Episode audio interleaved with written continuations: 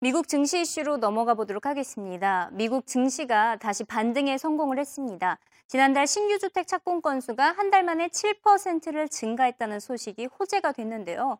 우선 당장은 반기고 있지만 전망은 그닥 좋진 않습니다. 이번 달 주택 착공 건수를 예상할 수 있는 건축 허가 건수는 오히려 감소했기 때문인데요. 저금리 효과에 따른 주택시장 활성화가 얼마나 지속될지 미지수라는 월가 전문가의 평가 들어보시죠.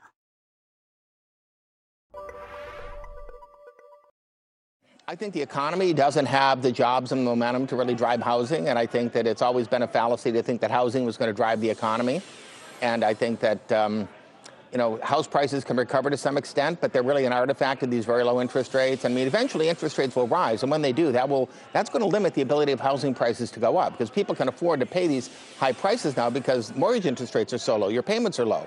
But as mortgage rates go back to normal levels, that's going to take a toll on house prices. So yeah, there's a housing price recovery that can occur, but you're dealing like with along the bottom. yeah, you're dealing with a difficult situation here, and the economy just isn't strong enough to bring people in.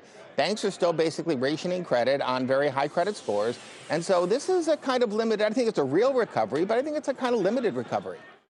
And one thing I'd just like to add on the housing starts that I find a little bit concerning is the fact that the permits were light. It's great that the, Right. the top line was wonderful, but the fact that the permits were light, combine that with the fact that the retail sales numbers we saw last week were a bit disappointing. The uh, employment number we saw, retail sales was the biggest area where people were losing jobs. Combine all those together, and I think we could have some problems three, four months out because people spending money and the value of their homes are the two biggest things that uh, kind of drive consumer confidence to keep spending.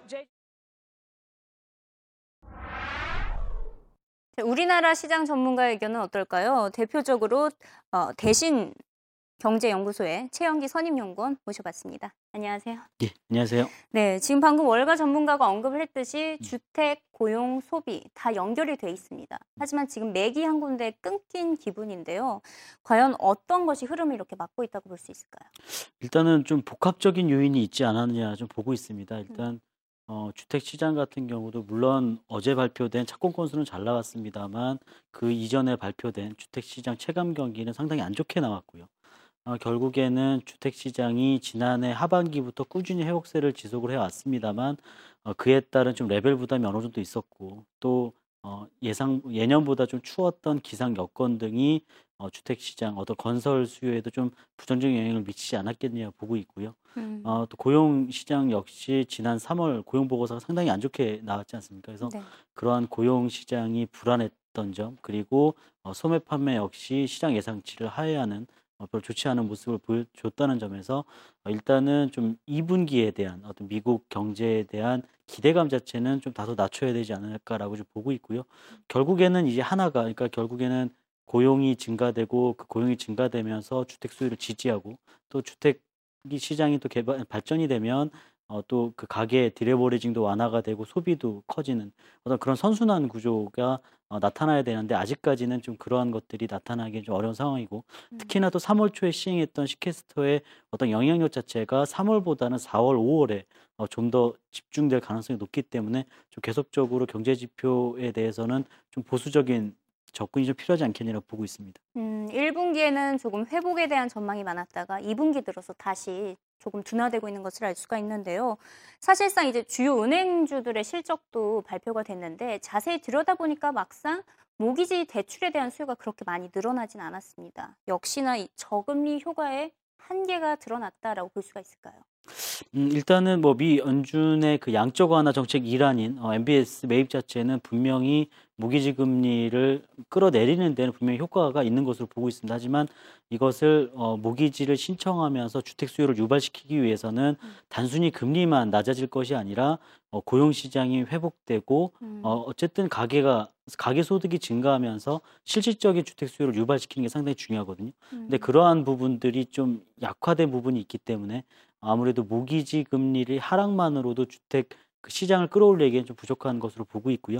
아, 특히나 그 주택 구매력 지수가 좀 동시에 높아져야 되는데 어, 일단은 지난번에 그 모기지 금리가 살짝 또 상승을 한 부분도 있고요.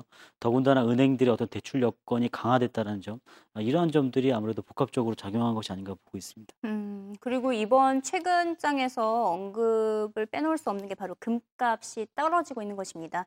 물론 오늘 장에서는 반등을 하긴 했지만 여전히 온스당 1370달러 선에서 머물고 있는데요. 이제 금은 안전 자산으로서의 빛을 잃어가고 있는 것일까요?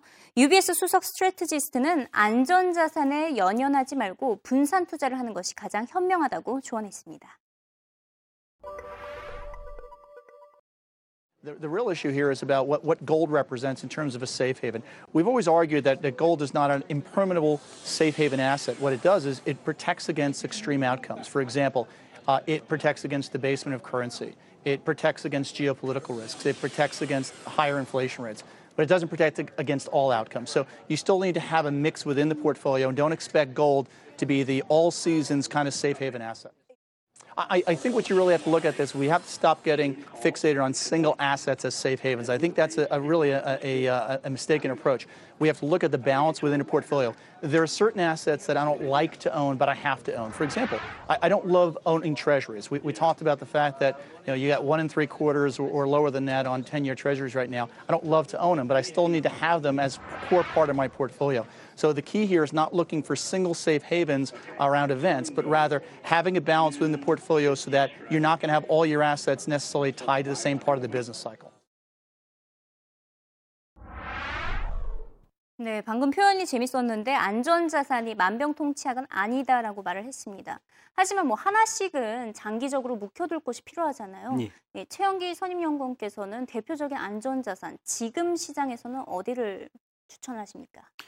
글쎄요, 그러니까 금 같은 경우가 사실상 이제 이전에 안전자산으로서의 지위가 좀 약화된 것은 맞지만 사실상 금이 안전자산 역할을 하기도 하면서 투기자산의 역할도 사실 같이 하는 거거든요. 그러니까 음, 달러화가 약세가 진행이 되고 위험자산 선호 심리가 강화됐을 경우에는 사실 금 가격이랑 뭐 S&P 500 지수랑 사실 비슷하게 갔던 흐름이 있습니다. 따라서 금 가격 같은 경우는 지금 최근에는 좀 과매도 구간이 좀 아닌가라고 볼 수 있고요. 여전히 금은 좀 매력적인 어, 어떤 안전 자산으로서의 어떤 지위가 다시 올라가지 않을 까라고 좀 보고 있습니다. 왜냐하면 하반기에 경기가 회복이 되고 또 인플레이션의 우려가 중국 같은 경우는 상당히 좀 심화될 것으로 보고 있는데요.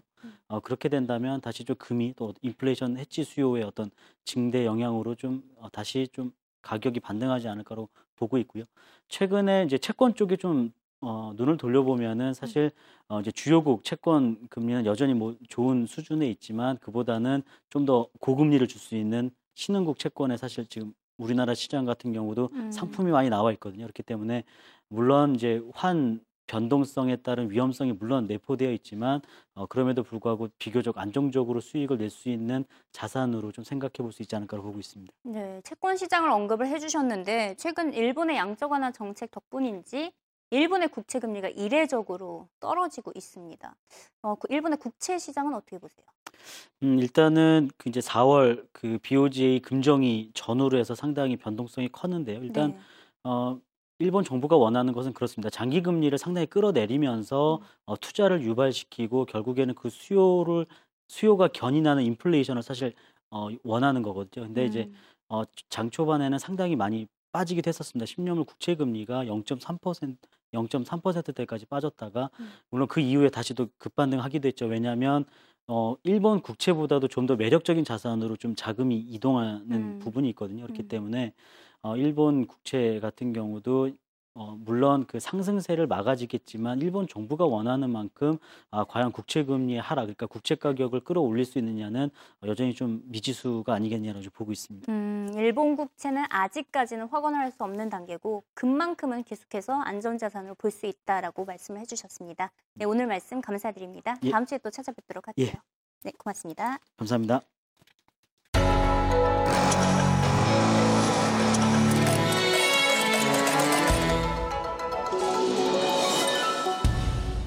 경제가 쉬워집니다.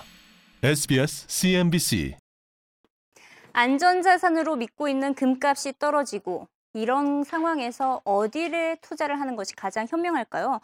그래서 내일 이 시간에는 투자의 귀재라고 불리는 월가 구루들을 통해서 과연 어디에 투자하는 것이 현명한지 알아보도록 하겠습니다. 주식이 최고다, 금이 최고다, 자동차나 예술품이 최고다. 각각 의견이 가지각색인데요. 내일 상세히 짚어보도록 하겠습니다. 네, 저희 방송은 팟캐스트 이승희 기자의 글로벌 경제 이야기에서 다시 들으실 수 있습니다. 내일 이 시간에 찾아뵙도록 하겠습니다. Catch you later.